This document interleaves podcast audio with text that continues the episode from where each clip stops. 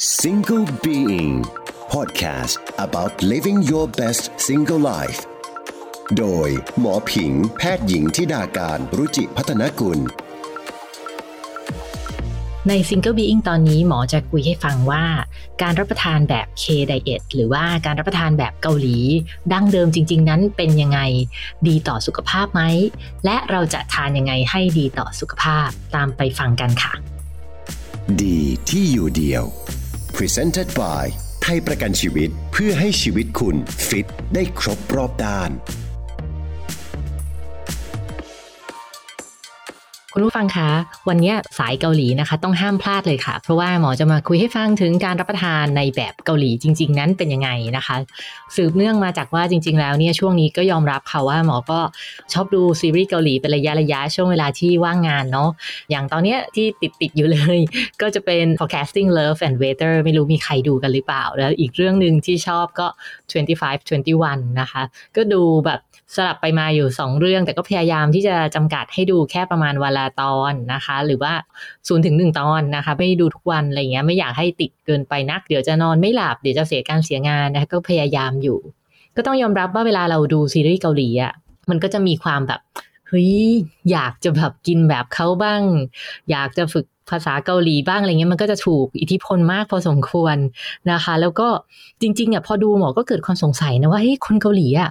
เช้ามาก็กินราเมียนอะกินราเมียนคือกินบะหมี่กึ่งสำเร็จรูปอะแบบว่างๆเที่ยง เอาก็กินราเมียนอีกล้วเออตกเย็นก็แบบกินเนื้อแล้วก็แบบกินโซจู เฮ้ยมันจะดีกับสุขภาพเหรอ แต่ทำไมพวกเขายังดูผอมกันอยู่เลยอะเอ๊ะหมอก็เกิดความสงสัยอยากรู้ว่าอะจริง ๆ คนเกาหลีเขากินกันอย่างนี้ จริงจังหรือเปล่าในชีวิตประจำวัน แล้วก็แบบเขาอ้วนกันบ้างไหมเพราะแบบดูในซีรีส์เอาจริงๆทุกคนหุ่นดีหมดเลยอะ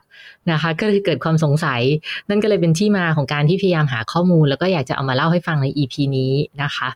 จริงๆ หมอเคยทำ EP ที่เกี่ยวกับอาหารต่างชาติมาแล้ว EP หนึ่งคือ EP ที่1 2 5 เรื่องของอาหารญี่ปุ่น กินยังไงให้ดีต่อร่างนะคะ ใครชอบอาหารญี่ปุ่นก็ไปฟังกันได้ คืออาหารญี่ปุ่นก็เป็นหนึ่งในอาหารที่หมอชอบเป็นอันดับต้นๆ อาหารเกาหลีก็รองลงมา ทีเนี้ยหมอก็เลยไปดูงานวิจัยว่าคนเกาหลีอ้วนไม่อ้วน มีงานวิจัยหนึ่งซึ่งเขาก็เก็บข้อมูลตั้งแต่ปี 2009 มาจนถึงปี2018 ก็พบว่าณปี 2018 เนี่ย คนเกาหลีที่จัดว่าอ้วน เขาก็บอกว่าเอาเป็นว่าถ้า BMI หรือดัชนีมวลกายเกิน 25 นะคะ ก็ถือว่าแบบน้ำหนักเกินเกณฑ์เนี่ยมีถึง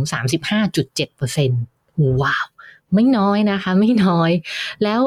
ถ้าเราไปดูเรื่องอ้วนลงพุงก็คือว่าสำหรับผู้ชายที่มีรอบเอวเกินกว่า 90 เซน แล้วก็ผู้หญิงที่มีรอบเอวเกินกว่า 85 เซนเขาพบว่ามีถึง 23.8%ของกลุ่มตัวอย่างไม่น้อยเลยทีเดียวค่ะ แล้วเทรนด์ของโรคอ้วนน่ะก็ค่อนข้างเยอะขึ้นเรื่อยๆ ตั้งแต่ปี 2009 มาจนถึงปี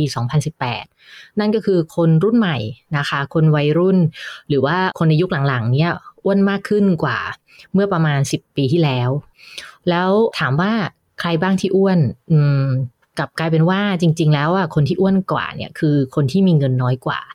คือเขาพบว่ากลุ่มคนที่ค่อนข้างมีการศึกษาสูง แล้วก็มีรายได้สูงเนี่ยพบสถิติเรื่องของโรคอ้วนน่ะน้อยกว่า ในขณะที่กลุ่มคนที่มีรายได้ต่ำกว่า โดยเฉพาะผู้หญิงที่มีรายได้ต่ำเนี่ยพบสถิติของโรคอ้วนสูงมาก นอกจากนี้โรคอ้วนยังสัมพันธ์กับชั่วโมงการทำงาน พบว่ากลุ่มต้องทำงานหนักคือมากกว่า 80 ชั่วโมงต่อสัปดาห์ มีเป็นโรคอ้วนถึง 38.9%โดยเฉพาะในคนที่ต้องทำงานที่แบบเป็นกะกะกลางคืนหรือเปลี่ยนกะไปมา ก็จะมีแนวโน้มที่จะเป็นโรคอ้วนมากขึ้นอ่านข้อมูลแล้วก็นึกไปถึงหนังเกาหลีพาราไซเหมือนกันนะคือจริงๆอะหลายคนบอกว่าคนไม่มีตังค์อะไม่มีจะกินจริง ๆ มันไม่ใช่นะ คือ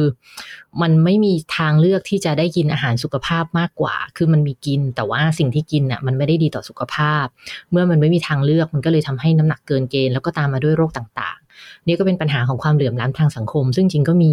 ในหลาย ๆ ชาติรวมทั้งในไทยด้วยนะคะ ก็เขายังพบว่า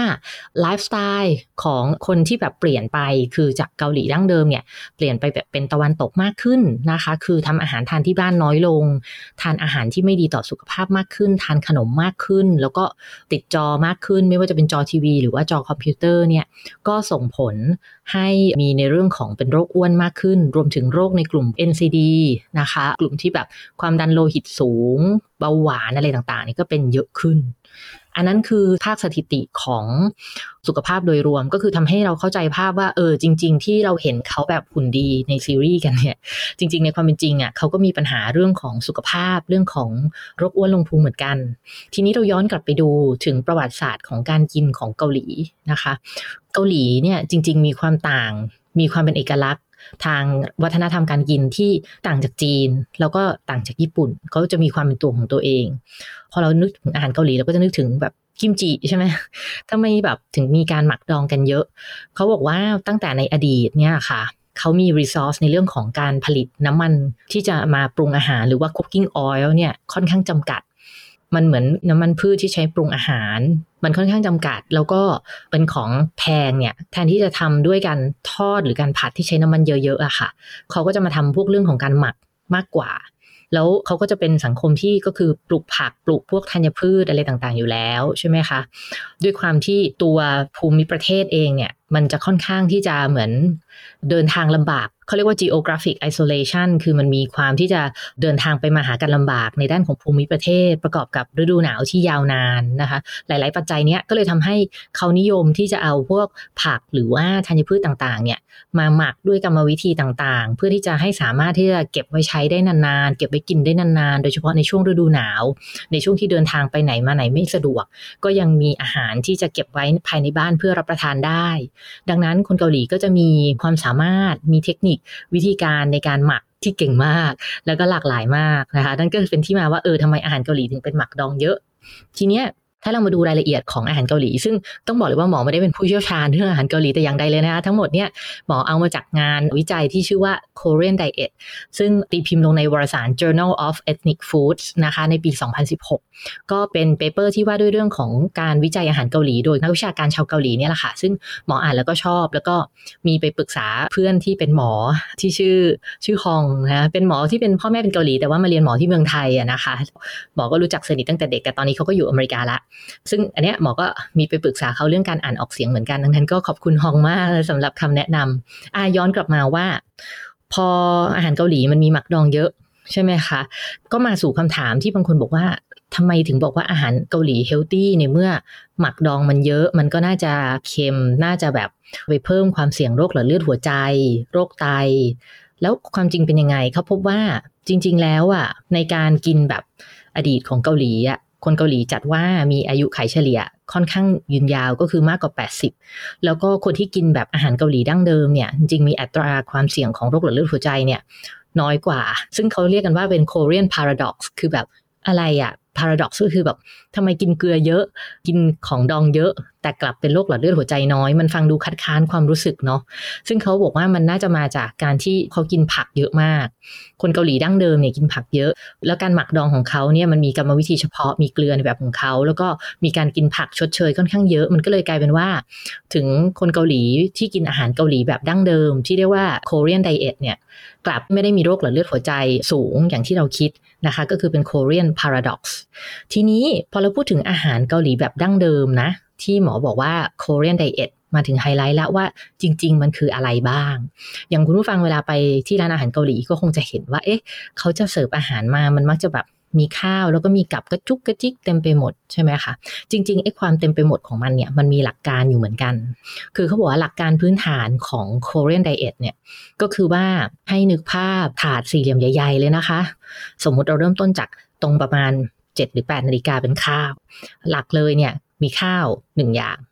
ถัดไปนะคะ อาจจะไล่ตามเข็มนาฬิกาไปเป็นทาง9นาฬิกาก็จะเป็นผัก ซึ่งเขาจะเรียกว่านาโมนะคะ ก็คือจะต้องมีผักจะเป็นผักสดหรือผักนึ่งก็ได้หนึ่งอย่าง แล้วก็ไล่ตามเข็มนาฬิกาขึ้นไปที่ประมาณ 10 นาฬิกา ก็จะเป็นเรียกว่าบัญชันนะคะ บัญชันเนี่ยก็คือเหมือนพวกเครื่องเคียง ซึ่งพื้นฐานเนี่ยเขาจะมีบัญชันเนี่ยประมาณ 2 จาน จานหนึ่งก็คือจะเป็นเครื่องเคียงที่เป็นผัก จะเป็นผัก ธัญพืชอะไรก็ได้ตามแต่ฤดูกาลแล้วก็บัญชันอีกจานหนึ่งหรือเครื่องเคียงอีกจานหนึ่งเนี่ยจะเป็นจานที่เป็นโปรตีนนะคะ ซึ่งโปรตีนก็จะแล้วแต่เลยจะเป็นปลาจะเป็นเต้าหู้ จะเป็นเนื้อจะเป็นอะไรก็ได้นะคะ แล้วก็พอไล่มาเนาะจากบัญชันหนึ่งอยู่ที่ 11นาฬิกาบัญชันสองอยู่ที่ 1 นาฬิกานะคะที่ 3 นาฬิกาก็จะเป็นกิมจิอย่างที่พวกเรารู้จักกัน ซึ่งกิมจิก็จะมีหลายรูปแบบ ใช่ไหมคะ แล้วก็ไล่มาที่ 4 นาฬิกาก็จะเป็นคุกขุกก็คือซุป ก็จะเป็นซุปใด ๆ ก็ตาม แล้วก็ตรงกลางนะจานเล็ก ๆ ก็จะเป็นที่ของจัง จังก็คือเป็นพวกจานเค็ม จานเค็มที่จะเป็นพวกถั่วเหลืองก็ได้นะคะ จะเป็นซอยเพสต์ก็ได้หรือว่าจะเป็นจานอะไรที่เป็นเค็มแล้วก็เพิ่มความอยากอาหารต่างๆ ก็คือหลักๆพื้นฐานเนี่ยก็จะมีแบบนี้ นะคะ ซึ่งเขาก็จะมีการเปลี่ยนหลากหลายกันไปในแต่ละอัน เช่น นามูหรือผักก็เปลี่ยนไปตามฤดูนะบันจันหนึ่งบันจันสองก็จะเปลี่ยนไปตามแต่ว่ามีวัตถุดิบอะไร หรือแม้แต่กิมจิก็ เปลี่ยนไปแล้วแต่ว่าช่วงนั้นมีหมักอะไรบ้าง มีเฟอร์เมนต์ผักอะไรบ้างนะคะ หรือว่าซุปหรือกุ๊กเนี่ยก็จะปรับไปเรื่อยๆ อันนี้ก็คือเป็นพื้นฐานของ Korean Diet ถามว่าแล้วมันดียังไงเมื่อเทียบกับอาหารในแบบตะวันตก หรืออาหารแบบอื่นๆทำไมการกินแบบเนี้ยที่เป็นเซตแบบเนี้ยมันถึงส่งเสริมสุขภาพของคนเกาหลี ถึงทำให้อายุไขเฉลี่ยค่อนข้างยืนยาว หรือว่ามีอัตราการเป็นโรคหลอดเลือดหัวใจน้อย เขาก็พบว่า หนึ่งเลย การที่เมนูเนี่ยหลากหลาย แต่ว่าเบสใหญ่ๆอะมันคือการเป็นข้าวหรือว่าธัญพืชเนี่ยมันทำให้ดีกับสุขภาพก็คือทำให้ได้รับเป็นแป้งเชิงซ้อน ซึ่งดีกับสุขภาพมากกว่านะคะ แล้วก็สองก็คือการที่เขามีอาหารหมักดองค่อนข้างเยอะ มันช่วยให้เสริมให้ได้รับโปรไบโอติก คือแบคทีเรียที่ดีต่อสุขภาพของลำไส้ นะคะทำให้ประชากรแบคทีเรียในลำไส้ของคนเกาหลีเนี่ยแข็งแรง 3 ก็คือจะเห็นว่ามันมีจานผักอยู่หลายจานนะคะ ไม่ว่าจะเป็นบันชันหนึ่งหรือนาโมอะไรเงี้ยทำให้เขามีการทานผักตลอด 4 ก็คือตัวบัญชันจานที่เป็นโปรตีนเนี่ยมักจะเป็นพวกแบบปลานะคะ แล้วก็ถ้าเกาหลีแบบดั้งเดิมอะเขาไม่ได้กินเนื้อแดงเยอะเท่าเกาหลียุคปัจจุบัน นะคะ ดังนั้นเนี่ยจะเทียบกับทางตะวันตกก็จะถือว่ากินเนื้อแดง ซึ่งไม่ดีกับสุขภาพเนี่ยน้อยกว่า ข้อ 5 ก็คือเขาจะมีการใช้พวกผักกลิ่นฉุน ซึ่งจริงแล้วอะมันดีกับสุขภาพค่อนข้างเยอะ ไม่ว่าจะเป็นกระเทียมหอมขิงนะคะ ซึ่งพวกนี้มันจะมีคุณสมบัติในการต้านอนุมูลอิสระต้านการอักเสบ 6. น้ำมันที่ใช้เนี่ยจะเป็นน้ำมันงาหรือว่างาม่อน ซึ่งก็ถือว่าดีต่อสุขภาพ 7. ถ้าอาหารเกาหลีแบบดั้งเดิมอะจริง ๆ เขาไม่ได้มีของทอดเยอะ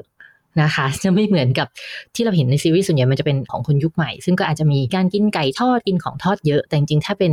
Korean diet จริง ๆ ที่เป็น traditional diet เนี่ยก็คือจะไม่ได้มีของทอดเยอะ 8 ก็คืออาหารของเขาเนี่ยจะใช้วัตถุดิบหมุนเวียนตามฤดูกาลทำให้เกิดความหลากหลายในการกิน ซึ่งดีต่อสุขภาพ 9 ก็คือจริง ๆ แล้วอะคนเกาหลีพื้นฐานแต่โบราณกาลเนี่ยเขามักจะทำอาหาร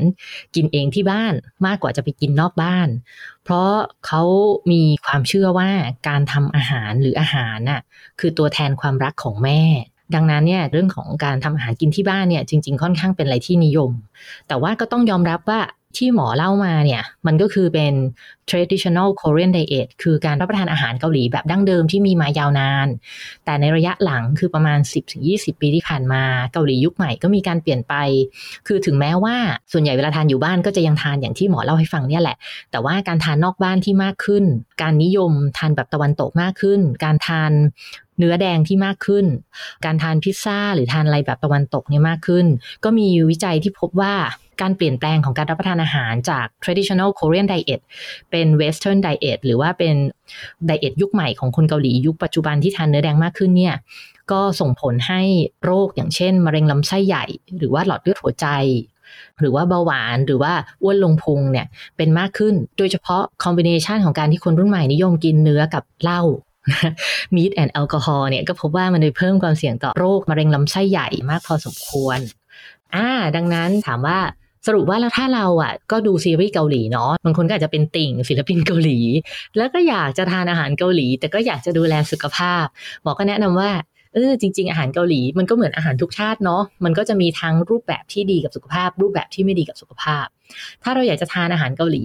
ให้ดีกับสุขภาพนะคะ ก็คือให้ทานแบบ traditional K diet หรือ Korean diet อย่างที่หมอเล่าให้ฟังนะคะ ก็คือในมื้อหนึ่งอาจจะประกอบด้วยหนึ่งข้าว ซึ่งข้าวเนี่ย เราอาจจะหุงผสมบาเล่หุงผสมธัญพืชลงไป มันจะทำให้มีเส้นใยอาหารในข้าวมากขึ้นนะคะ แล้วก็หนึบหนึบอร่อยด้วย แล้วก็ควรจะมีผักสดจานหนึ่งนะคะนามุล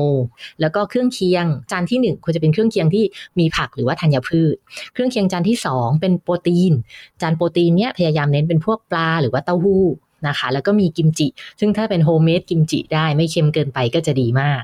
ส่วนซุปก็ควรที่จะลดเค็ม แล้วก็อาจจะเพิ่มพวกสาหร่าย ซึ่งก็มีประโยชน์ต่อสุขภาพเช่นกันเครื่องดื่มก็เตือนนิดนึง บางคนอาจจะชอบโซจูตามซีรีส์ โซจูเนี่ยหนึ่งขวดเล็ก 300ซีซีนะคะ มีถึง 540 กิโลแคลอรี่ค่ะ ดังนั้นแทนที่จะทานโซจูนะคะ ก็ทานเป็นพวกชาบาเล่ ควบคู่ไปกับอาหารเกาหลีก็ได้อรรถรสไม่แพ้กันนะคะ แล้วก็ดีกับสุขภาพมากกว่าด้วยค่ะ ก็หวังเป็นอย่างยิ่งนะคะว่าเกร็ดความรู้สาระเล็กๆ น้อยๆ ที่หมอนำมาเล่าให้ฟังในวันนี้เกี่ยวกับเรื่องของอาหารเกาหลี หรือว่า K Diet จะเป็นประโยชน์กับคุณผู้ฟังนะคะ ก็ฟังกันสนุกๆนะคะ ไม่ว่าจะเป็นสายเกาหรือไม่สายเกาหมอเชื่อว่า เรื่องนี้ก็น่าจะเป็นประโยชน์กับคุณผู้ฟังแน่ ๆนะคะ แล้วก็สามารถนำไปประยุกต์ใช้กับอาหารชาติอื่นๆได้ด้วย ก็หวังเป็นอย่างยิ่งนะคะว่าคุณผู้ฟังฟังแล้วก็จะมีความสุขสนุกกับการกินอาหารเกาหลี กับการดูซีรีส์เกาหลีมากขึ้นนะคะ และถ้ามีเรื่องไหนดูแล้วสนุกก็ฝากแชร์มาบอกหมอด้วยนะคะ แล้วจะรู้สึกว่า Single Being ตอนนี้มีประโยชน์ก็ฝากแชร์ให้กับคนที่คุณรักให้รักดูแลชีวิตไปด้วยกันนะคะ